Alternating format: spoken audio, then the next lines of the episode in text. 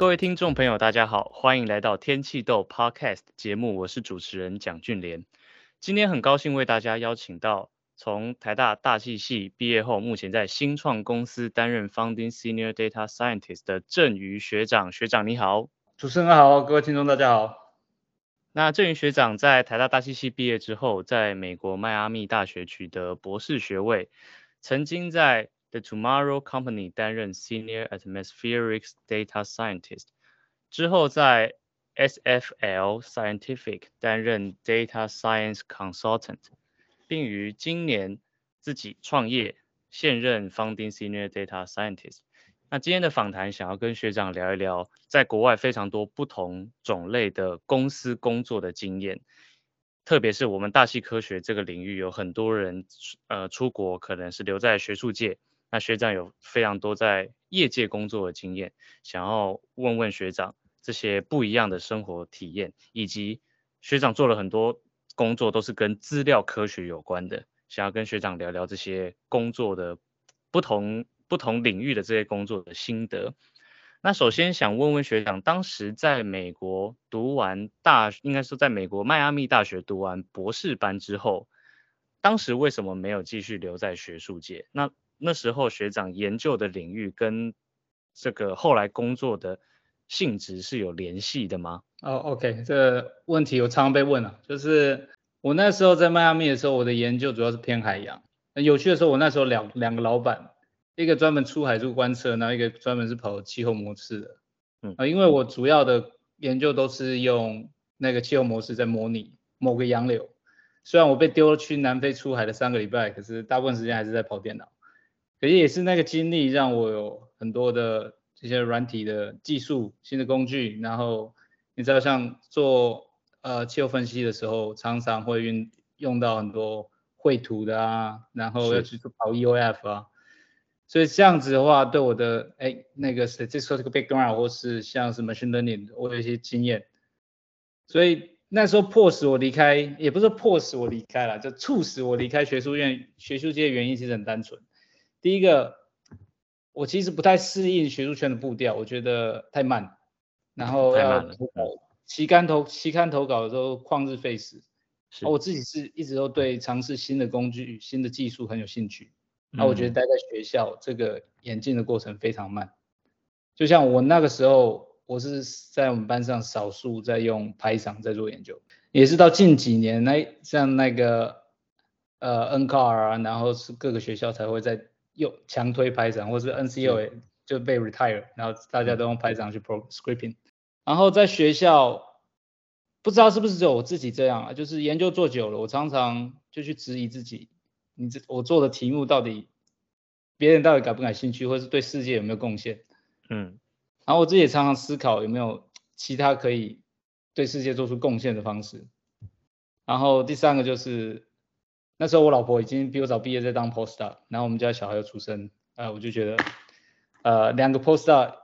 很难养小孩，就是付房租要付那个 daycare 的钱，所以这也是我必须负担起家庭经济考量的一个原因，所以我就去找其他工作。整体而言，就感觉是步调还没有，就不太习惯待在学术界的这种感觉。也不是啦，说。我觉得在学术圈的话，有时候际遇，每一个人的际遇差很多。嗯，你看到哪一个老板做到什么样的题目，有没有能见度？你可不可以在你的研究生涯早期就有你自己的名字在那边？这是其实还蛮运气运气的，是不是说你花了太多时很多时间去努力，然后你就可以得到一定的回报？嗯嗯。然后再加上我刚才说，就是我觉得步调太慢了。我自己本身就是一个比较喜欢刺激的人，然后嗯，了解。那像刚刚学长提到的啊，就是在读 PhD 阶段会有很多资料分析的工作，然后在因为就学长在 PhD 还还算是就是嗯，跟我们大气科学系学生大部分在做城市训练的时候。会用到的那些需要的技能应该是差不多的，例如我们需要处理模式，需要处理资料，然后我们需要把资料计算之后要把它画出来。那我我相信我们大气系很多大一、大二的学生有修过程式课，应该都有听过老师有教过一些基本的功一些功能，比如说用 MATLAB 或是用 Python。那学长可不可以跟我们介绍一下，您当时在 PhD 的那个研究工作会学到哪些？实际上就是在做资料处理或做资料分析的时候会有哪些技能？譬如说我们需要特别熟悉 Python 的什么样的功能，或者说我们在做会不会需要熟悉资料库，类似这一种。这问题很好，因为其实我那时候在做研究的时候，在这些程式部分，其实也没有人给我什么引导，大部分都是我自己碰到问题，我必须要去想办法解决这个问题。嗯，然后那时候我主要的研究工具就是 Python，嗯，所以刚好哎，就那几年，呃，Jupyter Notebook 兴起，或是像是 Pandas 越来越复杂，我刚好都跟到那些潮流，都用到那些工具，所以这其实对我后来找工作都很有帮助。所以大家就是就问这些嘛，业界大家至少都要这些，SQL Database 那些是额外的，因为毕竟我们处理的资料类型很不一样，所以那个时候。为了要找工作，我也特别去加强那一块。虽然实际实战的应用经验不多，可至少你必须要先懂它的 terminology，你必须要懂很基本的 syntax。人家问你的时候，你要可以思考。可是像是在做研究，我现在是不清楚你们就是大学部的学生的那个城市课程是学到什么样的程度。我们那个时候是非常的基础，Fortran，然后 Grass 画图，连 NCL 都是比较后期。然后现在连 NCL 都被淘汰了，所以哦，我们那时候有 MATLAB，只是那时候 MATLAB 也是很基础的，哎，那一些 linear algebra 跑一下，嗯、然后画图画一画，然后啊数值那个叫做什么？数值分应是应该是数值分析。对啊，那个时候写了一些。用 MATLAB 对。写了一些比较 algorithm 啊，去解方程式啊，嗯、都我对大学部的印象就那些，可是那些跟我后来做研究其实没有什么，没有什么可以。衔接的，所以后来其实是用 Python 这个工具处理了更多更有效率的事情。我，我是运气蛮好的，我蛮早期就开始用到 Python，嗯，然后刚好研究的时候，我也是蛮少数在班上继续用，所以我完全有跟到这个潮流。那后来学长是有什么样的机会让你那时候会进入 The Tomorrow Company 来工作？那时候有考虑过其他的工作机会吗？所以，我那时候要毕业的时候在找工作，其实也一开始懵懵懂懂，只看到就是身边很多人就在科技公司去做码农，或是去转转行做 Data Scientist，啊，甚至有的人就 PhD 结束还去弄一个 CS Master。然后刷了很多题，还是最后还是到大公司去做软体工程师。我就想说，哎，毕竟我也有写程式的经验，我应该也可以试试看。而且那时候我们全家都在 Seattle，嗯，我透过身边的朋友内推了啊，丢了很多履历啊，可是都没有什么回应。那可是那时候也没有太多找工作的经验吧。所以有一天我就突然有一个想法，就说，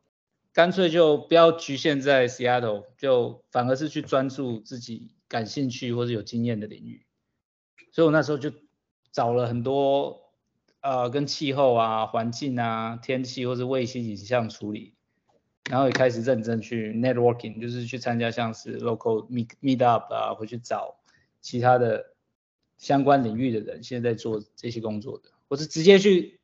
就写 email 给那些公司的人，看他们有没有机会的。嗯，所以没多久就有这个面试的机会啊。然后那时候呃，Tomorrow 打 I O 就是。他们公司自己叫这个名字，然后当时还叫 ClimateCell，然后就跟那时候的 Chief Scientist 聊过，觉得哎，就是我们今天就是他们要的东西，他们要的技能啊，跟跟我的经验都蛮符合的，然后就就是面试面试面试三个礼拜我就拿到 offer 了，所以可是那时候就有唯一的问题就是我们全家在 Seattle，那工作在 Boston，所以我就哎必须 relocate 到东岸，嗯、然后每两个礼拜飞回去 Seattle 一次，我家我老婆还在那边 postdoc。我当时是有准备了一份那个清单的，好久没更新的，就是就是这种相关领域的公司，如果有那个学弟妹有兴趣找相关领域的，都可以跟我联络，我可以提供给你们这个。好，学弟妹请跟我的粉专联络，我 会会帮忙联络一下。嗯，所以那时候等于是那时候那时候第一份工作在东岸，这样就要、嗯、等于是跟家庭要远距这样子，那时候没有办法线上。那时候应该没有线上工作这个这个哦，那个，对啊，他们那时候大家还是要到办公室嘛，然后就跟你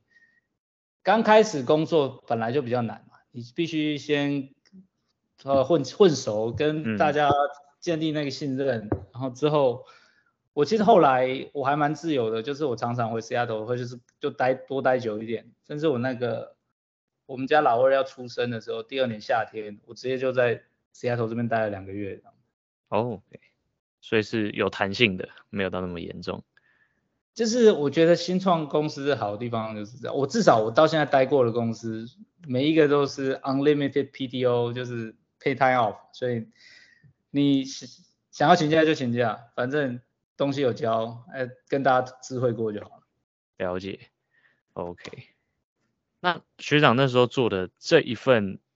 呃，就是在这个公司里面担任这个工作内容，本身对于大器械的同学来说，有哪些哪些技能是我们有训练过的，或者说他们他们在公司里面在这个这个职位在工作的时候，需要做到哪些跟大器械有关的事情？我是不确定大家对这个公司还有没有印象。就是在介绍这个职位之前，我想大概知道，大跟大家简介一下这家公司在干嘛。嗯，就是当初我加入的时候，它叫 Climate Cell。为什么叫 Climate Cell？因为就是创办人他们的 idea 是，他透过手机讯号塔之间讯号减弱的程度去推这个降雨量，因为 cell phone 所以叫 Climate Cell。而且它跟大部分在美国的天气产业的公司不太一样，就是大部分美国天气产业的公司，要不就是你走小而美，然后做 consulting，接案，接政府的案子，接客户的案子，帮人家做预报，或是接某个 event 去帮人家做预报，然后要不然就是做硬体，直接做 sensor，然后 deploy sensor。Climate C 一开始就认为走硬体的成本太高，然后走咨询路线又不可能 scale。所以他们一直要找怎么样结合软体，就是这种 SaaS 公司这种模式，可以去切进这个领域。所以 Climate Cell 就专注所有可能被天气影响的现象或是事物，去找可能的天气的讯号。然后我们叫他们就把它叫做 Virtual Sensor，虚拟的这些 sensor。嗯，就举例来说，像手我刚才说手机的讯号塔的讯号，然后是你一台车子上面雨刷有没有开，或是路口的那些摄影机，或是手机上的气压计，我没有玩过这种 data。嗯，所以怎么样把这些大量不同类型的资料转成有价值的天气讯号，跟天气模式跑出来的东西做结合，就是 atmospheric data scientist 工作。所以我们就利用自己的大气的背景，然后软体开发的一些技术，然后把东西架在云端上面。那有些 project 可能会用到 machine learning，有些不会。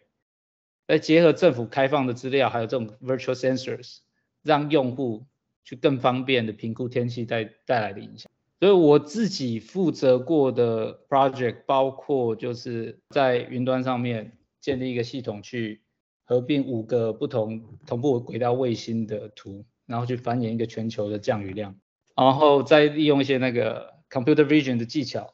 就像过去几张图，然后去推估它未来这个降雨包会往哪里走。嗯嗯，对，所以在我离开的时候，我有用到那些 deep learning，就我们想把这个从呃卫星图片去繁衍降雨的东西建立在 deep learning 上面。很多研究这样做到，可是还没有人真的给它 operationalize。所以我们想要透过我们的那时候的已经有基础，想要把它变成一个产品这样子。然后还有另外一个例子是，我一个同事他负责装，我也觉得很有趣。可是他走了之后就无以为继，就是我们整合全世界各国的空气品质的资料库，嗯，还有一些呃模式的预报跟卫星的观测，还有交通的交，就是每一个路上面的车流量，去产出更高解析度的空气品质预报。最后这一点，其实我我有我我自己个人也有一点想法，就是有时候我们在做这种比较不像是直接透过卫星或是观测的资料可以得来的这些数据，譬如说我们想要知道某一个国家他们气他们的气象部门所观测到的气候数据，或是他们所监测的某某一个譬如说是。某个领域的变数，然后我们可能是想要把它商业化，我们想要让它去能够做研究，然后可能我个人就会发现一个问题，就是我几乎就是要一个国家一个国家去收集他们的资料。譬如说，我想要去知道他们的，譬如说农农对农业的气候对农业的影响，我就需要一个国家一个国家去收集他们资料。我如果需要对对交通或是对什么东西的影响，资料都会非常零碎，就不会像遥测资料，它就是一个很就是一个单一的机构来提供这样的资料产品。那那些可能工作量，我不知道在实际在商业上应用的时候，对你们来说是不是真的就只能这样子去处理？如果你们要建立这样的商品的话。呃，在公司营运上面来讲，你说的那些去跟各个单位去联络，不用轮到我们做，他们有所谓的 business development 或是 partnership，他们会去联络这一些。然后对我们来讲的话，我们只要评估哪一些资料可以用，哪一些资料不能用，哪一些资料 licensing 有问题，哪一些资料可以用在商用产品上面。当然，对我们来讲，在商业公司就是你有比较赶的 timeline。所以你这个 quarter 这个东西要做完的话，你就必须找可最可行的方法。是，所以搞的就是在研究的时候，你可能都想说什么东西要做的完美，或是在一般公司的话，你只要最重要的事情是先丢出来，丢出来有了 feedback，你才可以去改进。了解。那想请问一下学长，后来学长在 SFL 去。做的第就这个后面的这一份工作，他的工作内容是纯粹的资料科学，还是他有跟大气会有相关的？这个也是蛮有趣的，就是我那时候转去做就 data science consulting，我的目的就是要加深我自己在嗯 machine learning 啊，或是跟任何 AI 这种 operationalize 或是真的 product。Application 这种东西的经验，然后在 SFL 其实它是一个非常独特的公司，就是创办人本身都是非常 technical，然后我们去接案子跟各种客户都是就是一个一个 team base，我们只有一个 project manager，一个 data scientist，一个 data engineer，然后这些东西你要包含你去分析，你要去跟客户接洽，说哎你们有什么 data，你们目标是什么？然后我们有什么 solution 给你，然后 solution 最后要把它把它包成 Docker Docker image，或是要架在哪一个云端都有可能，所以你会接触到所有不同种的 AI solution。你有可能大部分的客户可能通过 AWS 找我们，所以我们架在 AWS 上。可是有的客户他们自己有自己的系统，所以我们就要用他们系统去架这些 solution，所以。那一个公司真的还蛮有趣的。我自己是因为我前两个 project 都没有跟大气有关系，可是我在走之前负责一个大的 project，就是呃也是卫星图片处理，就是哦细节可能不能讲，因为那是好 军方的，就是也是蛮有趣的啦，就是还是会接触到相关的资料。嗯，那大家当知道你有这个背景的时候，他就会把你排去这个 project，然后。那个公司的所有的 data scientist 通常都是，大部分是那个物理出身的，可是其他人什么背景的人都有。物理出身的，所以不一定是资资讯 CS 出身的。大部分是物理，还有应用数学。Okay. 对。哦，了解。所以如果说如果想如果说工作内容想要成为一个资资料科学家的话，学长觉得是纯资讯工程出身的比较有优势。还是可以先从跨领域其他的理工科系、其他理工的训练，然后再学资料科学，会比较有，譬如说比较有职场上的竞争力。我觉得我，我我我讲的只是我自己的经验跟观察，所以可能不不能代表整个产业。嗯。我是觉得 PhD 训练是有它的价值，在。解决更大的问题，或是你把所有大家需要什么这些东西去分出来啊。如果你说像是 CS 训练传统出来的那种，他们可能更执着于 technical，他可能没有办法说，哎，把整个 solution 架构的很好，或是 communicate 的很好，或是专注到你那些 business value 在哪里这样。是，所以我觉得，对啊，就是我看，哎，不知道怎么讲啊，卡掉卡掉，各有优缺点嘛，对，对，看你是要专注在 technical，还是你觉得你喜欢 big picture，然后你总有一天你要变 manager。对，如果说以以学长现在在工作的这种公司的架构上来说，如果是以主管的角度，他们可他们会比较青睐哪一种哪哪一种技技术的人才，还是说两种其实都可以？两种其实都需要，都需要。可是如果你是你可以看到 big picture 的话，你可以处理的东西比较大，比较多。嗯。Technical 话，你很局限于哦，我用过什么工具啊？我跑过这个 model，我知道怎么去 tune 这个 model。你如果选择自己走走太 technical，它也有它的路，可是可能会你会被工具限制住你的发发发展。那最后想要问问学长，就学长在今年自己创业，然后现在自己担任自己的，就等于是自己帮自己工作这种这种。呃，这样的工作形式，那学长觉得，如果说我们的大气科学界、大气科学系的学生，在受大气科学系系的这个训练出来之后，如果有自己独特的想法，希望可以往业界发展或是自行创业的话，那学长建议我们可以做什么样的训练，或是要先具备什么样的心态会比较好？所以，首先我想澄清一下了，我 title 叫那个，可是其实不是我自己创的公司，是我一些好朋友他们先创了，然后他非常早期，然后他们就直接找我，所以给我这个 title 而已。哦，哦，因为我已经认识他们，所以所以感觉也是 founding member，可是我不是 co-founder。就是我觉得你刚才这个问题，就是说对大气科学有兴趣啊，或是什么，这个有点框架太大了，所以嗯。我觉得兴趣这种东西，你随着你人生不同的阶段都会改变。嗯，所以你就是学弟妹会想进大气系去念的话，对这个东西都是有兴趣的。不管是觉得哎天气会影响到很多人，或者是哦气候变迁呃全球暖化呃很危险，你要让更多人知道，然后我可以哎了解更多，可以让大家去做更好的决定这样子。所以。呃，你说能力跟心态哈，首先第一个我觉得是要就是找工作的第一步，其实是在需要你必须去问清楚自己到底想做什么。每一个人的职涯都只是属于自己的际遇嘛，你就是一一个一个不断的自己的选择累积出来的。在学校待久了，我你刚好透过找工作的机会，可以慢下来，多跟自己对话。目标清楚了，其实你换不同的工作都是在往一样的方向前进。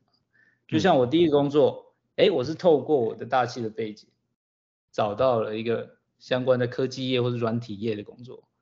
好，那我累积了软体开发的技能，然后我跑去做 consulting，我有 communication 的技能，我有那些真的去去做 machine learning 都是 AI solution 的技能还有经验。然后我现在哎跑到一个。非常草创的一家公司，我每天每个礼拜我们都在讨论，哎，这个公司下一轮 funding 怎么样？哎，什么时候 pro product 要出来？嗯，然后这个 website 要找谁规划？什么就是乱七八糟的东西都会管到。就是其实你就觉得好像都一直跳来跳去，可是如果你的心里的方向是清楚的，那其实你都只是你的养分而已嘛。然后关于能力哈。我觉得最大不同是在业界，大部分都预期你必须在很短的时间里面 deliver，所以过滤资讯，然后快速学习、快速迭代的能力就显得特别重要。啊，这些东西快速迭代，其实在学术学里面很缺乏，所以这个是要培去改变自己的心态的一个能力。然后，